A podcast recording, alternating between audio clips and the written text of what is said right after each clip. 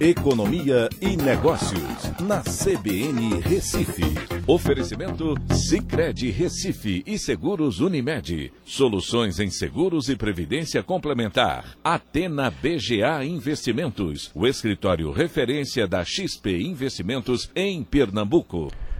Olá, amigos, tudo bem? No podcast de hoje eu vou falar sobre o IPCA 15, que serve como prévia da inflação oficial para o mês de março e acelerou 0,93%, né, fazendo agora com que em 12 meses a alta acumulada chegue a 5,57%.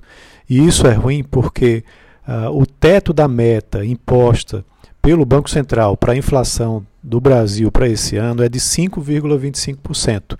Então, esse resultado vai confirmando a tendência de que é, no mês que vem, é, no mês que vem, não, desculpem, na próxima reunião do Comitê de Política Monetária do Banco Central, que acontece em maio, haja realmente uma elevação de 0,75 pontos percentuais na Selic, fazendo com que a Selic suba dos atuais 2,75% ao ano para provavelmente, é, quer dizer, para os 3,5%.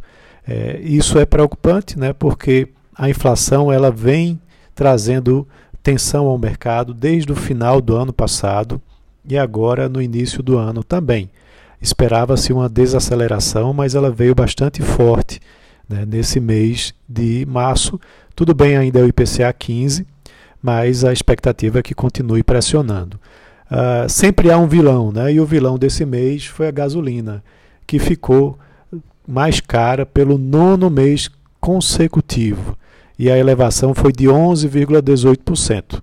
Né, apesar de que a Petrobras anunciou uma redução na taxa, na, na no preço né, na refinaria, porém, é, não sei se isso vai ser suficiente para que no mês de março a gente tenha uma, um IPCA um pouco mais baixo do que esse 0,93%.